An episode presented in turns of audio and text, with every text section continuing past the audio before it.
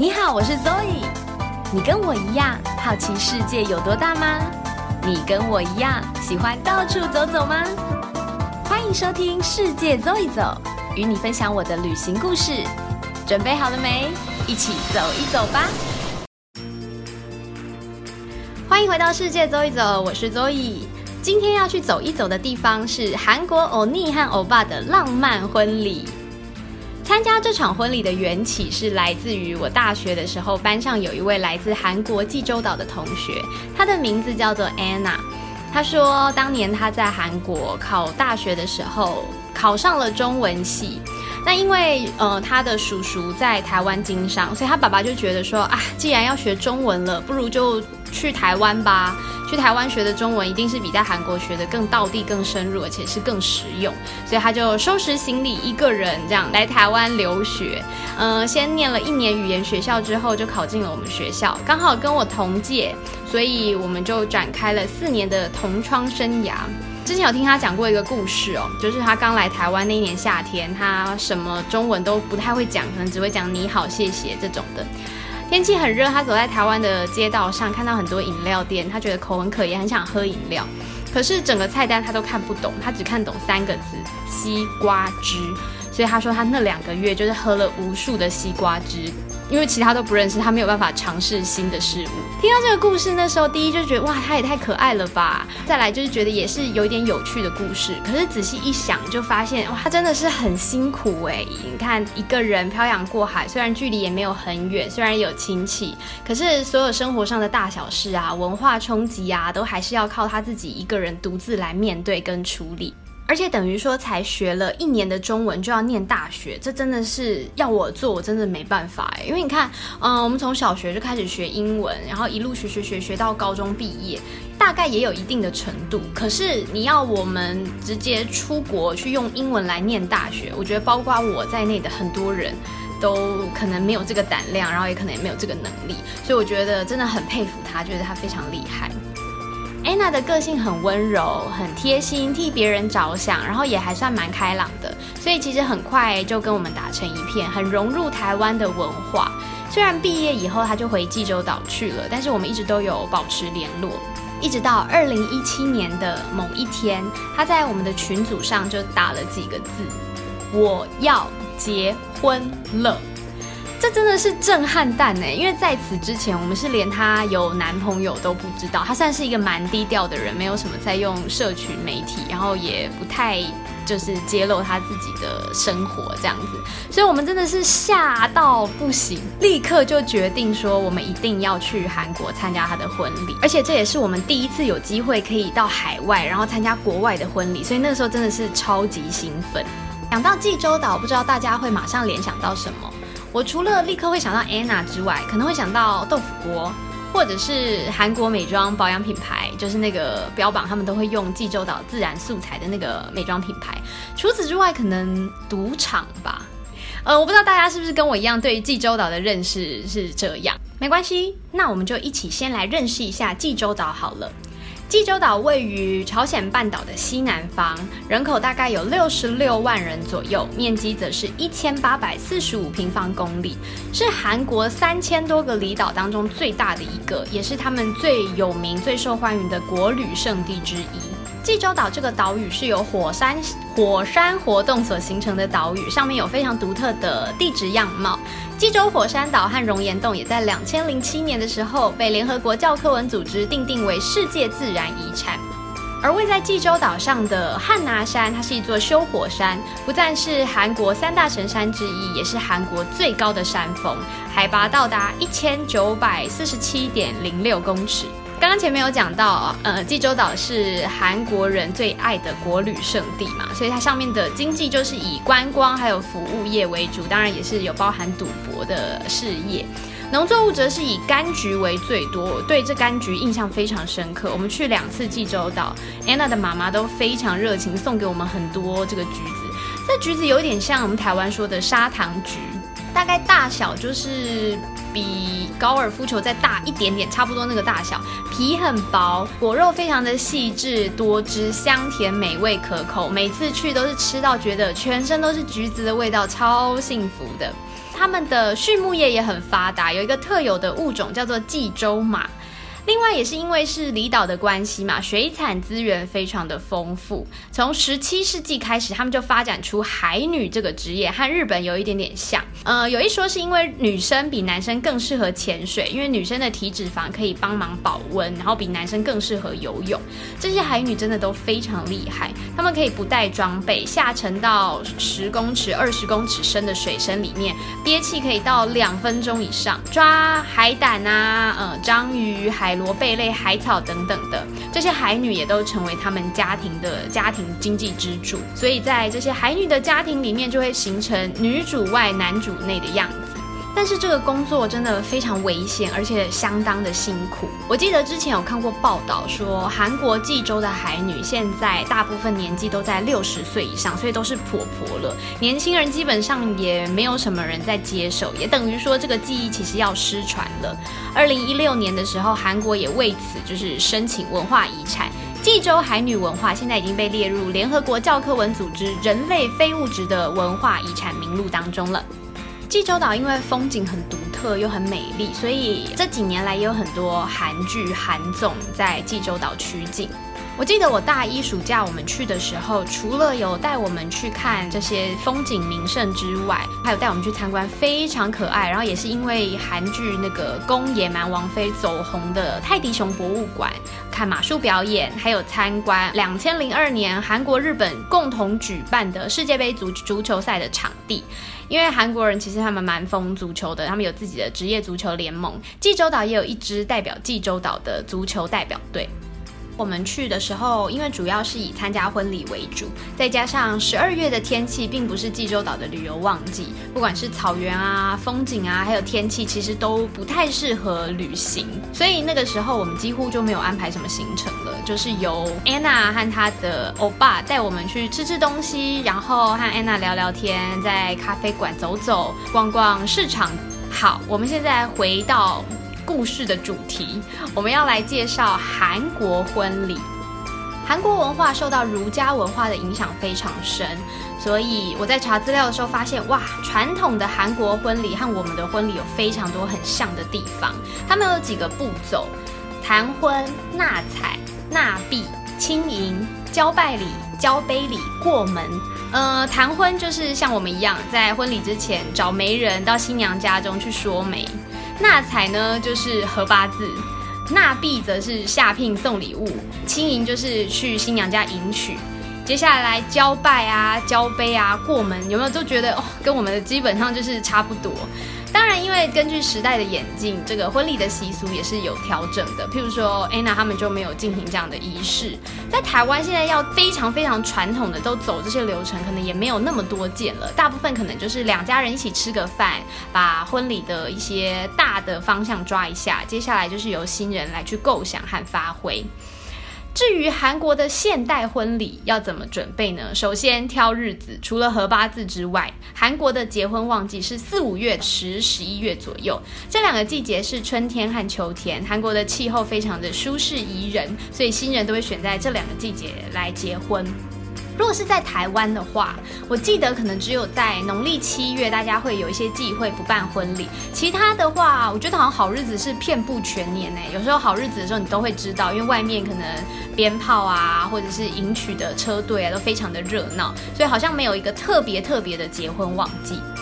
决定好结婚日期之后，接下来就是要准备拍婚纱了。韩系的美妆啊、美容保养啊，最近几年真的是席卷全球。韩式的婚纱风格也是很多受到台湾女生的喜爱，像是很清透干净的妆容、简单的发型，然后清新自然的风格，还有色调等等的，都是现在非常流行的样子。可是有一个不太一样，是在台湾我们拍婚纱可能会去婚纱基地上山下海拍出自然的美景，在韩国他们大部分都是以室内取景为主。第一个就是可以掌握天气嘛，然后再来就是出去跑比较不会那么累，可以掌握那个妆的完整度，然后在室内也可以造一些其实拍起来很像室外的美景，也是蛮不错的风格。Anna 就有说他们的婚纱也是在室内取景，当然要外拍的话也可以，可是就是要加钱给造。造型师还有化妆师，这点真的跟在台湾大部分的婚纱不太一样。拍完婚纱之后，就准备要寄喜帖邀请函了。现在韩国的流年轻人流行就是寄电子请帖，其实台湾也是啊，我们就可能会用婚纱照，然后做一个图档，可以用 Line 啊、用 email 啊等等的，就很环保，而且就是比较没有那个寄送的困扰。这些东西都准备好了，我们就要准备婚后要住的地方了。传统上呢，在韩国是由男生来准备居住的房子，而由女方来准备家电和家具。不过现在当然也是大部分都还是两个人一起准备啦，挑喜欢的或者是能够买得起的地点，装潢啊或者是家电的风格也是两个人一起讨论，这样更有参与感嘛。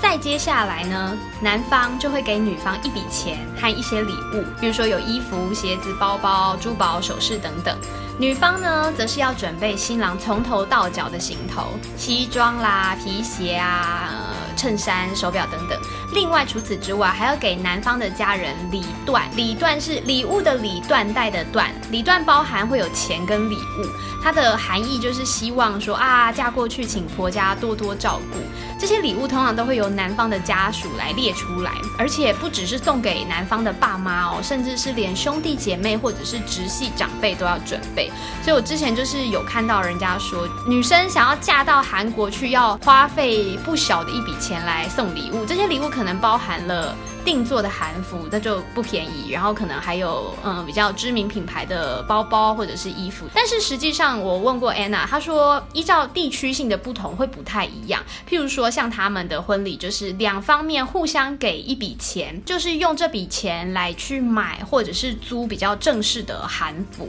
我觉得这个做法跟台湾订婚的时候男方准备女方的金饰，然后女方准备男方的金饰有一点点像，就是互相准备行头的感觉。另外还有一个 Anna 有特别讲到，在济州岛很特别的是，男方除了会拿这个钱去买韩服之外，还会买家里的新毯子，就是这个是只有济州岛特有的风俗，蛮特别的。再接下来就是要进到宴客这一段喽。传统在台湾请客的时候，可能会有订婚、结婚、归宁三场，甚至更多。呃，传统上订婚跟归宁是由女方主办嘛，结婚则是男方为主。那现在简化很多啦，你要只办两场或者是合办一场都非常普遍，就是看双方家人的想法跟意愿就可以了。但在韩国呢，结婚仪式就是统一只有办一场，然后是由双方一起共同分担这个费用，红包则是各收各的分开收。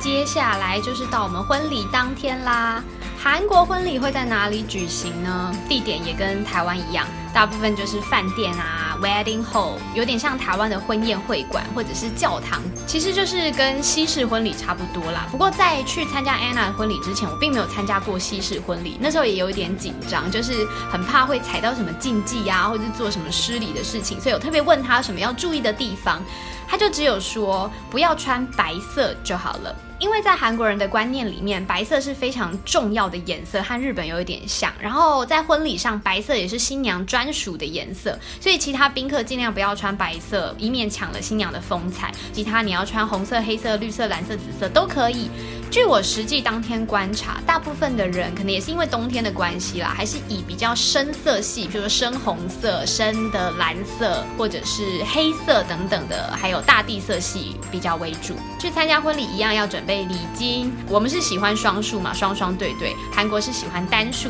所以礼金大部分就是从，比如说三万元起跳，五万、七万、十万等。换算于现在的汇率，一韩元大概是比零点零二五台币，所以算下来，其实参加韩国的婚礼礼金的部分，嗯，我觉得行情是比台湾稍微低一点点。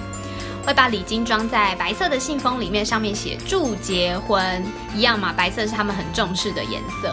但是我们那时候去参加婚礼的时候，我们有一点点叛逆，就是我们还是很想要包红包，所以我们就是先把礼金放在红包袋里面，外面再用。白色的信封再装起来。我们有另外跟 Anna 说，因为在台湾结婚，我们是要包红色的红包，代表喜气的概念。就是除了入境随俗之外呢，也还是想要传达我们很喜气、喜洋洋、吉利的祝福。哦，然后还有哦，参加韩国婚礼，不管是男方的宾客还是女方的宾客，都没有喜饼。那安娜另外有准备小礼物给我们，然后就是也很谢谢我们去参加她的婚礼，这样。接下来就是要介绍婚礼流程了。我记得那个时候，因为我们有一点紧张，不知道要怎么办。然后安娜还有特别指派了一位她的老公的同学还是朋友，反正总而言之是一个会讲中文的男生，等于有点当我们的呃导游的概念，就是他整场婚礼大部分的时间能跟在我们身边，就跟在我们身边，就等于帮我们沟通和翻译啦。因为有时候可能碰到长辈或者是碰到爸爸妈妈的时候没有办法沟通，也真的是非常感谢他。接下来要介绍婚礼流程喽。首先呢，先去接待处，有点像报道一样签名，然后给礼金。给礼金的时候呢，像如果在台湾，我们就可能会得到谢卡，但是在韩国的婚礼，他会给你一张餐券。这张餐券就是待会儿仪式结束要前往用餐的时候必须出示的凭证，所以一定要收好。如果餐券不见，就没有办法进到餐厅里去用餐。接下来的仪式应该都跟西式婚礼很像。就可以到新娘休息室去找新娘拍拍照，或者是在外面跟跟宾客致意的新郎寒暄问好。拍完照问完好，就可以到仪式会场去找位置坐。还有一点点像小小的礼堂，就是西式婚礼的那个样子。还有一个重点就是韩式婚礼，它会非常准时开始，不会像台湾有的时候都会有延后开席的状况发生。呃，仪式当然一样，就是由。家长会带着新人入场，这里有一个很特别要和大家分享的，就是他们的穿着。因为是西式婚礼嘛，所以新郎当然就是穿西装，新娘穿白纱。我记得那时候 Anna 穿的白纱是一个简单可是很经典的款式，很清新隽永的款式，它没有那种很华丽亮晶晶的装饰或者是长拖尾，就是非常极简风的感觉。新郎跟新娘的爸爸呢，也都会穿着西装。特别的是，新郎的妈妈和新娘的妈妈都会穿着韩服。新郎的妈妈呢，会穿蓝色的韩服，新娘妈妈则会穿粉红色的韩服。所以最后在拍照的时候，我觉得蛮特别的，就是呃，西装白纱，西装西装，旁边会有两个韩服会出现，也算是一个呃韩西合璧的感觉。进行的仪式大概就是也是一样嘛，就是切蛋糕，然后谢父母恩，和父母敬礼的时候，新郎要跪下去行大礼，跪拜礼；新娘则是用左手放在胸口，然后九十度鞠躬。还有就是会和来参加婚礼的宾客敬礼，新郎新娘互相敬礼等等的。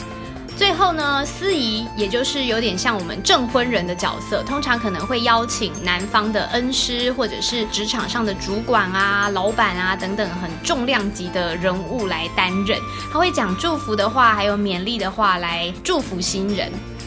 接下来就是如果有表演的话，会在此登场。可能是新人唱歌、跳舞等等的。那我们参加安娜的婚礼的时候，是由一个表妹来进行一个韩式热舞的演出。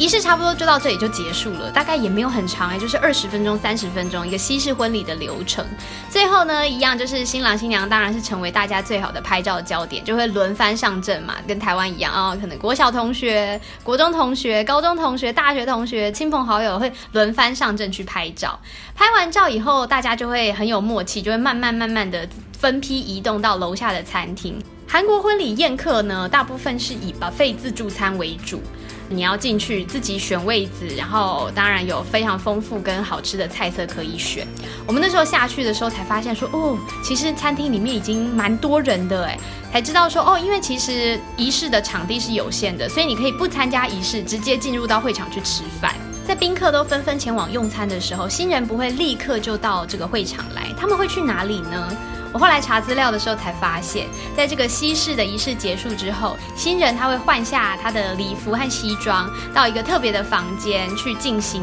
闭博仪式。这个仪式的意思呢，就是新娘第一次正式的见到男方的长辈，新郎的爸爸妈妈还有亲戚长辈，所以这个仪式女方的家属是不能参加的，要在男方的家族下见证而完成。会穿上婚礼专用比较华丽的韩服，并且画上传统的妆容，然后桌子上会准备大枣、栗子塔、肉干、酒，还有鸡肉等等，都是有吉祥还有祝福长辈长寿的意思。当然就是行礼呀、敬酒啊、再吃下酒菜等等简单的仪式。呃，最后的时候呢，爸爸妈妈还会抓那个大枣跟栗子，丢出去，然后新人就要拿着那个行李用的布来去接。接到越多，就会表示生越多孩子。你接到大枣，就表示会生男生；接到栗子，就表示会生女生。有点像传统婚礼上结束以后要吃那个早生贵子一样，就是希望能够多子多孙、多福气啦。这个仪式结束之后，才会换上一般的韩服，到餐厅去跟每个宾客打招呼。虽然不用像台湾一样要逐桌敬酒，可是基本上每一个来的宾客，可能是你的朋友，或者是爸爸妈妈，或者是对方的爸爸妈妈的朋友，你都要一一的打招呼。我那时候看到这个仪式，我觉得很特别，我就问安娜说：“那你们有进行这个碧博仪式吗？”他说他们也省略了，所以就表示说，其实传统的这些仪式也是没有一定要完全照本宣科的参加啦，还是依据双方家族的意愿跟期待来处理就可以了。整个婚礼结束下来，我就觉得说，嗯，比起在台湾我们参加的婚礼，新人感觉好像不用准备这么多事情。譬如说，台湾婚礼大部分会有场布嘛，然后你可能要做一些影片，准备互动的游戏跟节目，新娘可能要准备两到三套的妆法，还有敬酒送客，感觉好像韩国的婚礼稍微比较简单一些些。我就跟安娜分享这个想法，她就和我说，但是济州岛婚礼还有另外一个很厉害的特色，就是济州岛的婚宴他们都会安排在中午。她说其他像在首尔啊或者其他地方也有安排在晚上，但济州岛基本上一定都是中午，然后宾客会在任何时间来。可以一路吃吃吃吃吃吃到晚上，这代表什么呢？表示主人家就要在那边一直招呼啊，一直陪伴啊，一直等到晚上。因为很多人好像就是会要跑很多场婚宴，所以可能他没有办法中午刚好准时来参加仪式，他可能就晚一点点来吃饭。那当然你要一直待在那里，一直享用美食也是可以。这样子，其实你要站一整天，那个累度绝对是有过之而无不及，而且应该也是会花比较多的钱，因为毕竟你等于是午餐跟晚餐两餐都包嘛，你请那么多的人，一定也是会花费更多的金钱。以上就是我参加韩国婚礼的一个经过，还有韩国婚礼的介绍啦。婚礼结束以后，隔天吧，他们就出发去度蜜月了。好像有一说是韩国的新人都会在结婚以后立刻就出发去度蜜月，而我们呢，则是坐上了飞往首尔的班机，准备要到首尔去跨年了。首尔跨年的故事呢，会在下一集和大家分享哦。今天的节目差不多要进行尾声了，在这里要特别感谢 Anna。那时候我们参加完婚礼，很多事情我都不太记得了，所以最近这几天用很多问题来轰炸她，非常感谢她详尽的回答。